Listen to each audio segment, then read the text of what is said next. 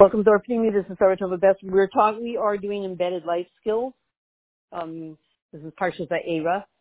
And, and the Parsha is about Hashem appearing, appearing, being visible, how he's visible. He has very different ways of appearing to us in the world. And he's telling us in Parsha Va'era how he appeared to Avram Avinu and how Avram Yitzchak and Yaakov and how he appears to us which means for us in plain language, um,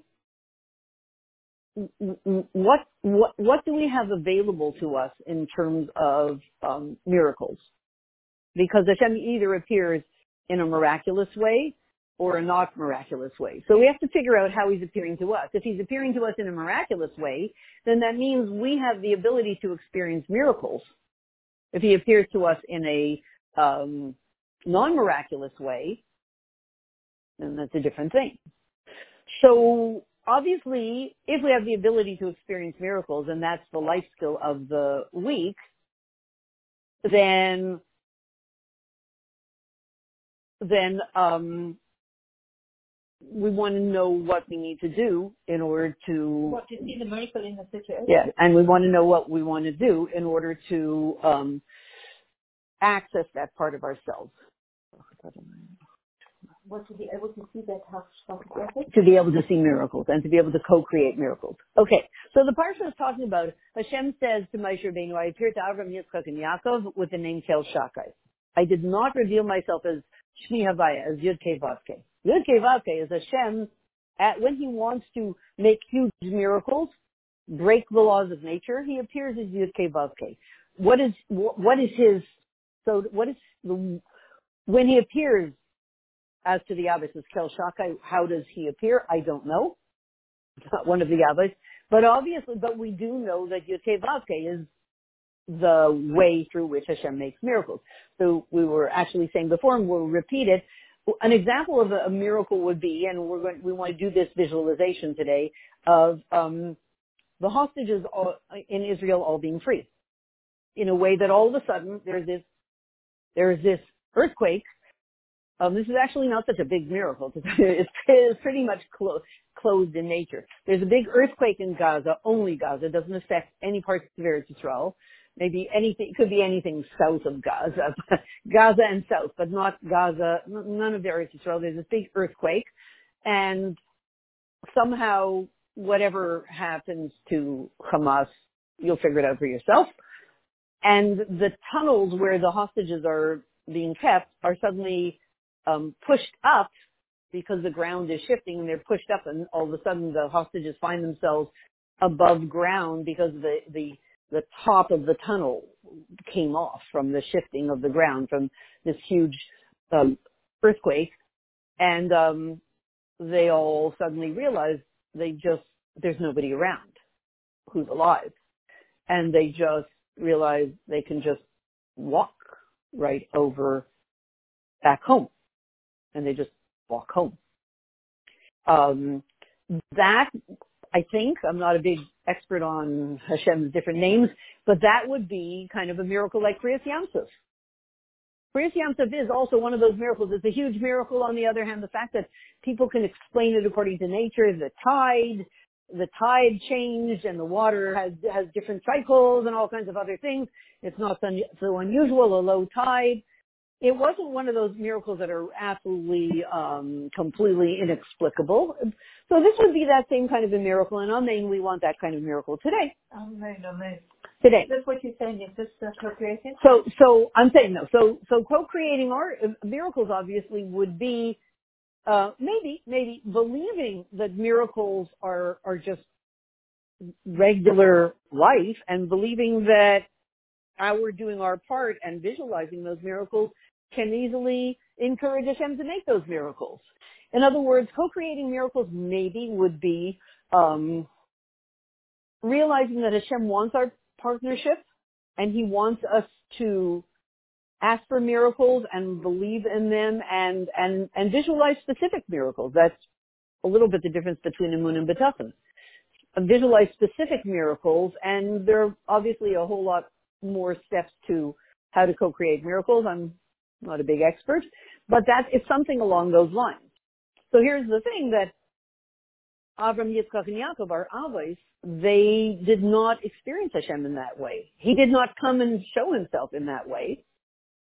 And, and, and yet they did an unbelievable Avaida. Avram Avinu was the one who opened up the pipeline for us for, um, Emuna and the Sirus Nefesh. So there, now we know. So obviously, Emuna means you know that well, Hashem's going to, he's going to do good with you and he's going, he's going to do good things and he's going to redeem us and and everything's going to be good. Avram Avinu had a emuna pshuta when he went in the fiery furnace. He didn't actually. He was completely different from his brother. His brother was his brother Haran. His, his brother went in the fiery furnace and said, "Huh." Avram Avinu went in. He was fine. Well, I watched him.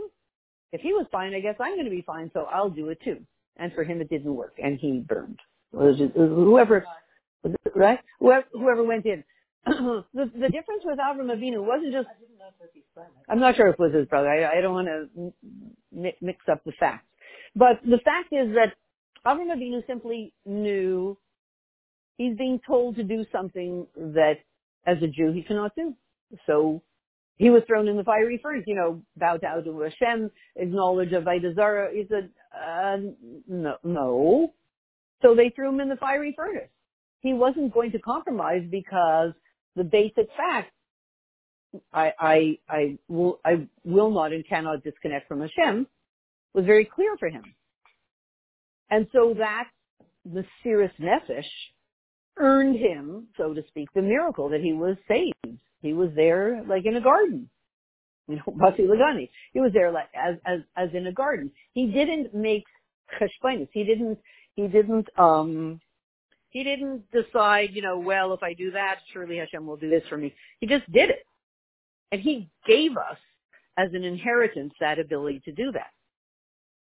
And he gave us, so he gave us the, the, we inherited from him the kayach of Mesiris Nefesh and the kayach of Amuna. So therefore, here we have it, that in the Parsha it says, since Vayir El Avram Yitzchak, the Yaakov, the Kel Shakai, since I didn't appear as Kel Shakai, therefore, and here's the unbelievable point, Lachain, and therefore tell the Yidden ani avayas. The very thing I'm telling you that I didn't, uh, the very way I'm telling you I didn't appear to Avram, Yitzchak, and Yaakov, since I didn't, therefore I will to all Yidden. So as much as now, think about it. We have kind of, it's a, a double tool. I mean, to have the gifts and the connection that Avram Avinu had, that would be great. But we have something even more. We have all of that. So, so think of who you are. You're someone who inherited the Kayach of Mesiris Nefesh from your father, Avram Avinu. Amazing. Problem is, I wonder if uh, the other uh, children of Avram Avinu also inherited the Kayach of Mesiris Nefesh. You know what I'm saying? Um, I don't know. I don't know. But they, they do have some kind of, you know, uh, unusual Kayach of, uh, wanting to do interesting things. But we inherited the Kayach of Mesiris Nefesh from Avram Avinu. Amazing. Which takes us completely out of all the limitations of, who, you know, our natural existence. We also inherited the Kayach of Amunah we what would be visualization we just did about the the tunnels moving up, you know, through the earthquake and everybody just walking out very comfortably. We have that ability to do that. We have that ability to believe that. Why shouldn't it be immediately now as we speak? Why shouldn't we do a visualization and just then it'll happen in Gaza? Why why not? It's not outrageous to think we'll do the visualization and, and it'll happen. So so it's not crazy. It's actually crazy to think that my my little visualization really can't affect anything. That's crazy. Normal is your visualization can make it happen. So we have those two those two two assets, those two skills. Now then we have something that our Abbas didn't have. Tell the Yidden Aniyavaya. We have Hashem appearing to us in his miraculous outfits when he comes to us, he comes in his miracle outfit. You know, so Hashem, what are you going to wear today? I think I'll put on my, when I'm going to speak to you, I think I'm going to wear my miracle clothes. He comes to us all the time in his miracle clothes. So we have these three things. So therefore the life skill would be this week, um, wow, um, uh, what would I need to do to really tune into the fact that I have those three, those three gifts coming to me? It's actually, I don't want to say a miracle, but it's actually pretty amazing that I can feel so unmiraculous considering these three pieces of information. You know, that's how you know the greatness of Hashem, that he can still make you feel so gullistic when you're so amazing. that's how you know we have a great God. Like how, who, who else could pull that one off? Of, of putting such a concealment over us, over our um, miraculous abilities that we actually don't feel miraculous. Yeah. so, so, but here's here's the question: Why is it that the the parsha is saying, uh, "I appear to them like Kel Shakai, and therefore tell the Yidden, I appear to them not in the miraculous way, and therefore tell the Yidden I will appear to them in the miraculous way." What's the therefore? Because Avram Avinu didn't see Kel, uh, Yud Ke Vav therefore I will. Um, why? So first question is when? When am I seeing Hashem as Yud Ke Vav Ke? Matan Torah. Matan Torah. Hashem comes and he reveals himself in a way of his very essence. And obviously he has to because at Matan Torah, you have something coming together that really can't come together. Ruchnias and Gashmias, Elyon and Tachton, upper and lower, spiritual and physical. So if those two things are going to come together, who in the world can put those two together? Hashem's very essence and us. So an interesting thing is when you see with Avram Avinu, he did have he did have that kind of Matan Torah energy happening in him. Matan Torah, we're saying this, Hashem reveals himself in his essence, Yudke or Yudke Vavke, and he puts together our spiritual part and our physical part and the, and also in the world. Okay. Did Avram Avinu have access to this? Yes. He did. Bris Mila. He did the mitzvah, and he brought all the kedusha down into one physical part of the, the body. There we go. So he already had this happen to him. But it only happened, this um, breaking the barrier between Ruchni and Gashmi, spiritual and physical, through a mitzvah, was a one-time mitzvah of one person in one place. When he did this mitzvah, it's not like the entire world was transformed.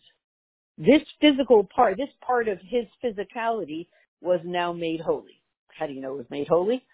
he, when he said to Eliezer, put your hand under my thigh and swear, he needed a holy object, and the only holy object that was permanently holy at that time in history, history before Matan Torah, was the bris milah of Avram Avinu.